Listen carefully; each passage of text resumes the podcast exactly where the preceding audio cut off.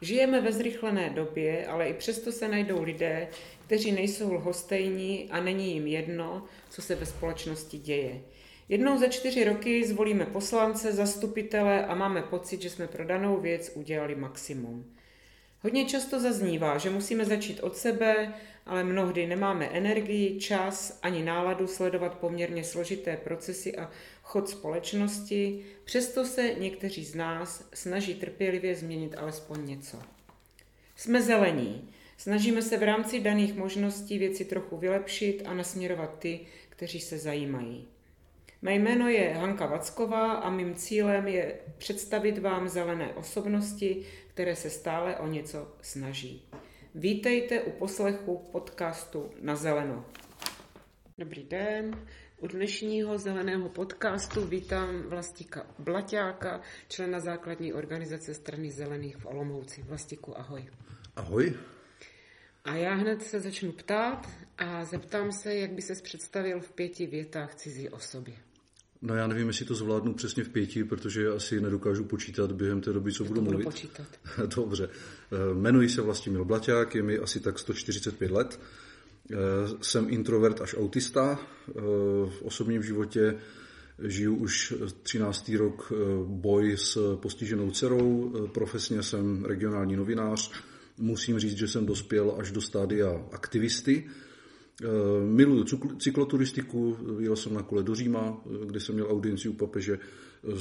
Miluju samotu, eh, kterou nutně potřebuju k přemýšlení a hokej. Letos jsem ukončil kariéru brankáře, protože ve svém věku už nejsem tak pružný jako před 20 lety.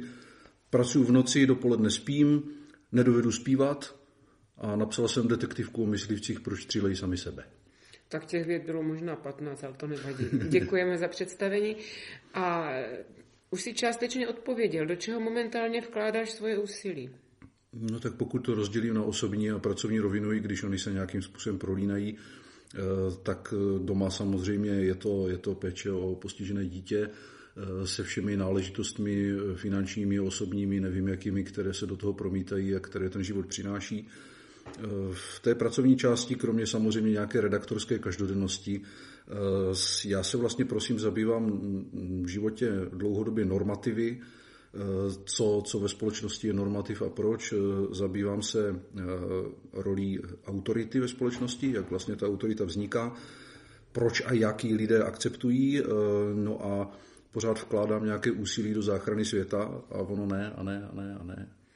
Tak na to hezky naváže, naváže další otázka, která říká, když se řekne zelení, co si představíš?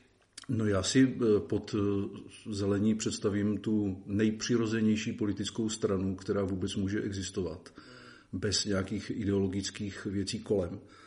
Protože eh, je to způsob politického myšlení, který skutečně si myslím, že je nejpřirozenější pro člověka, protože když si vezmete nebo vezmeš, tak vlastně klasické pravolevé politické spektrum, tak jak jsme ho poznali v nějaké takové dost zvulgarizované podobě po listopadu 89, Eh, tak eh, jak pravice, tak levice, tak to jsou vlastně takové těžce materialistické ideologie, jo, kdy jedna eh, prostě předpokládá samozřejmě to společenské vlastnictví a je to marxismus v různých mutacích a, a jak se bude ta nadhodnota a tak, zatímco ta druhá strana zase mluví o soukromém vlastnictví a tady o těchto těch věcech, ale pořád jsme u té materie, Pořád jsme u věcí, jako je ekonomika, jako je, jako je zisk, nebo já nevím, v jakých termínech uvažují.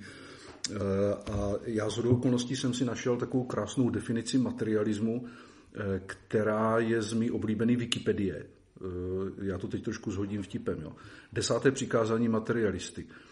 Budeš dychtit po ženě svého blížního i po svém blížním, i po jeho otrocích a dělnické třídě, po jeho bíku, po jeho hovězím, po jeho oslu, potom masu, co je z osla, nevím, jak se mu říká, i po všech jeho zvířatech a po jeho penězích tak já bych chtěl říct, že ničemu z toho neholduji a po ničem z toho netoužím v životě.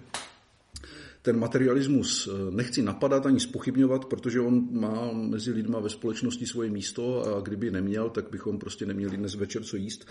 Eh, ale není to pro Boha ta jediná a určující věc eh, našeho života, protože prostě když se vrátím k těm zeleným a k přírodě, tak prostě v přírodě jako takové neexistuje zisk. Hmm.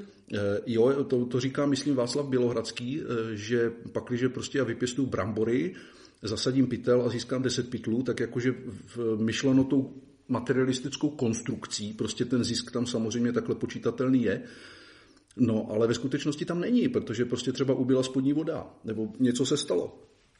A já si prostě myslím, že eh, s, prostě to materialismus není to jediný, co by mělo určovat diskurs veřejného života. Že snad jsme prostě myslící lidé, kteří potřebují někam hloub. Já vždycky, když eh, mám ty tendence takhle zachraňovat svět a moralizovat, tak eh, mě někdo usadí myšlenkou, no a někdo na ty vaše ideje musí vydělat.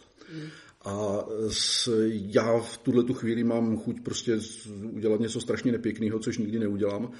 Eh, ale prostě myslím si tak, že pokud v životě nejste materialisti, eh, tak politicky máte fakticky dvě volby. Eh, ta první volba je, že padnete do náruče národního souručenství. A ta druhá je, že budete zelený. A tak to prostě je.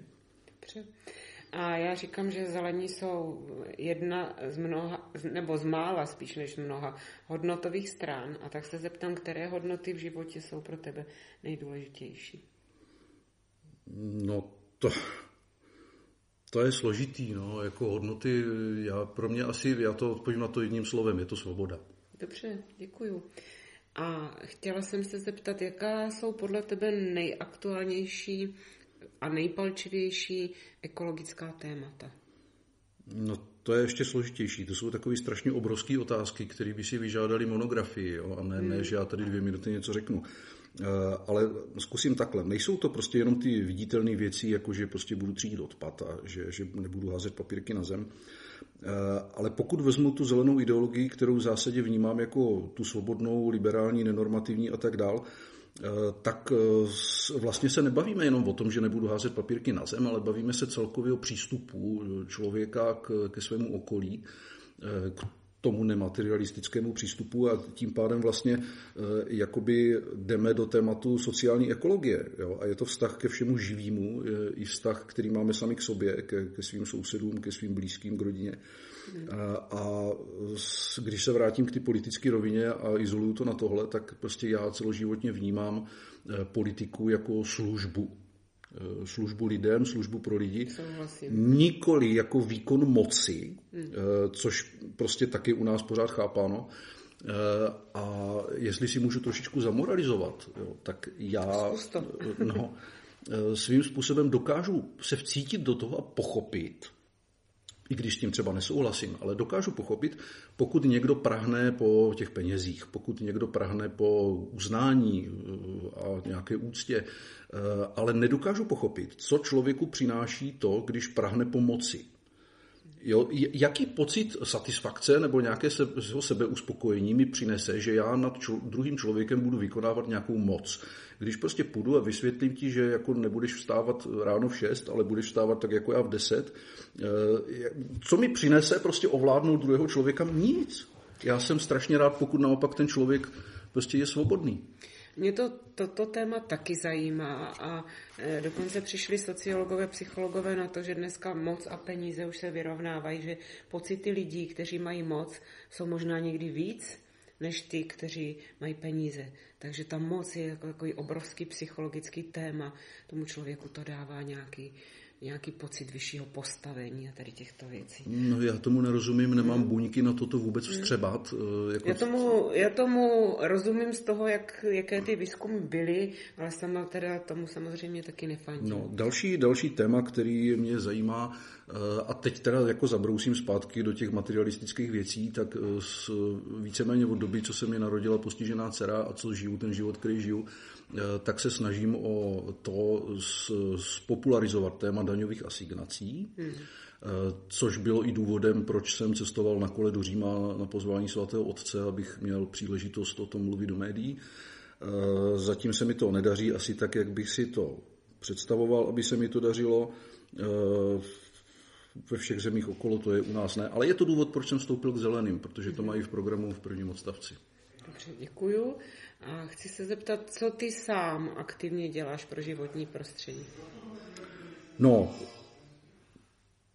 měl jsem zahradu, tu právě město zrušilo, tak jako zrušilo uh, nebo postupně ruší všechny kolonie, které snad v Olomouci vůbec existují. Co jsem udělal pro životní prostředí? Já jsem přišel pěšky teďka na ten rozhovor. My taky. Všichni. Proto jsme asi zelení. A představ si svět, eh, nebo Olomouc spíš, za 20 let, co vidíš? No, to je hodně depresivní pohled, protože eh, já bohužel... Dej nám tam nějakou naději. Ne, no nemůžu, no. Jako já Olomouc vidím i za 20 let pořád stejně jako dnes, takže to znamená, že východní tangent tam nebude, odpadové centrum nebude, pořád tam budou sedět ty stejní, v představenstvu vodáren eh, budou kosatík s Vláčilovou, tak jako jsou tam doteďka s Tesaříkem ještě, to bude pořád stejný. Dobře, děkuju a tak zkusíme ještě poslední otázku. Co tě v poslední době rozesmálo? Chcete vtip, jo? Může a nemusí. Jo, já jsem dneska... něco jiného. Ne, já jsem dneska ráno slyšel krásný vtip, ten teda se netýká zelených eh, a tady těchto těch vážných věcí, ale aspoň nebudeme eh, zůstávat 20 minut morálního apelu. Eh, to si prostě takhle chlap přivede domů ženskou a chystají se, chystají se na to a ona se jde předtím osprchovat. A jak jde do té koupelny, tak zakopne a skopne si palec. A on přiběhne a miláčku, nestalo se ti nic. A ukaž, bolí, paleček bolí, namažeme mastičkou, obváží to prostě. Chytne jí do náruče, donese jí na tu postel, ona prostě podlehne, protože je zromantizovaná v tu chvíli na nejvyšší míru. No a když je potom, tak ona si jde zase osprchovat, že? A zakopne znova. No a on leží na té posteli a volá, Lemro, zabij se a uteč. Vypovídá to strašně moc o nás, o chlapech a o nás, o lidech. Možná i o mě. tak jo, tak děkuji. Děkuji za rozhovor.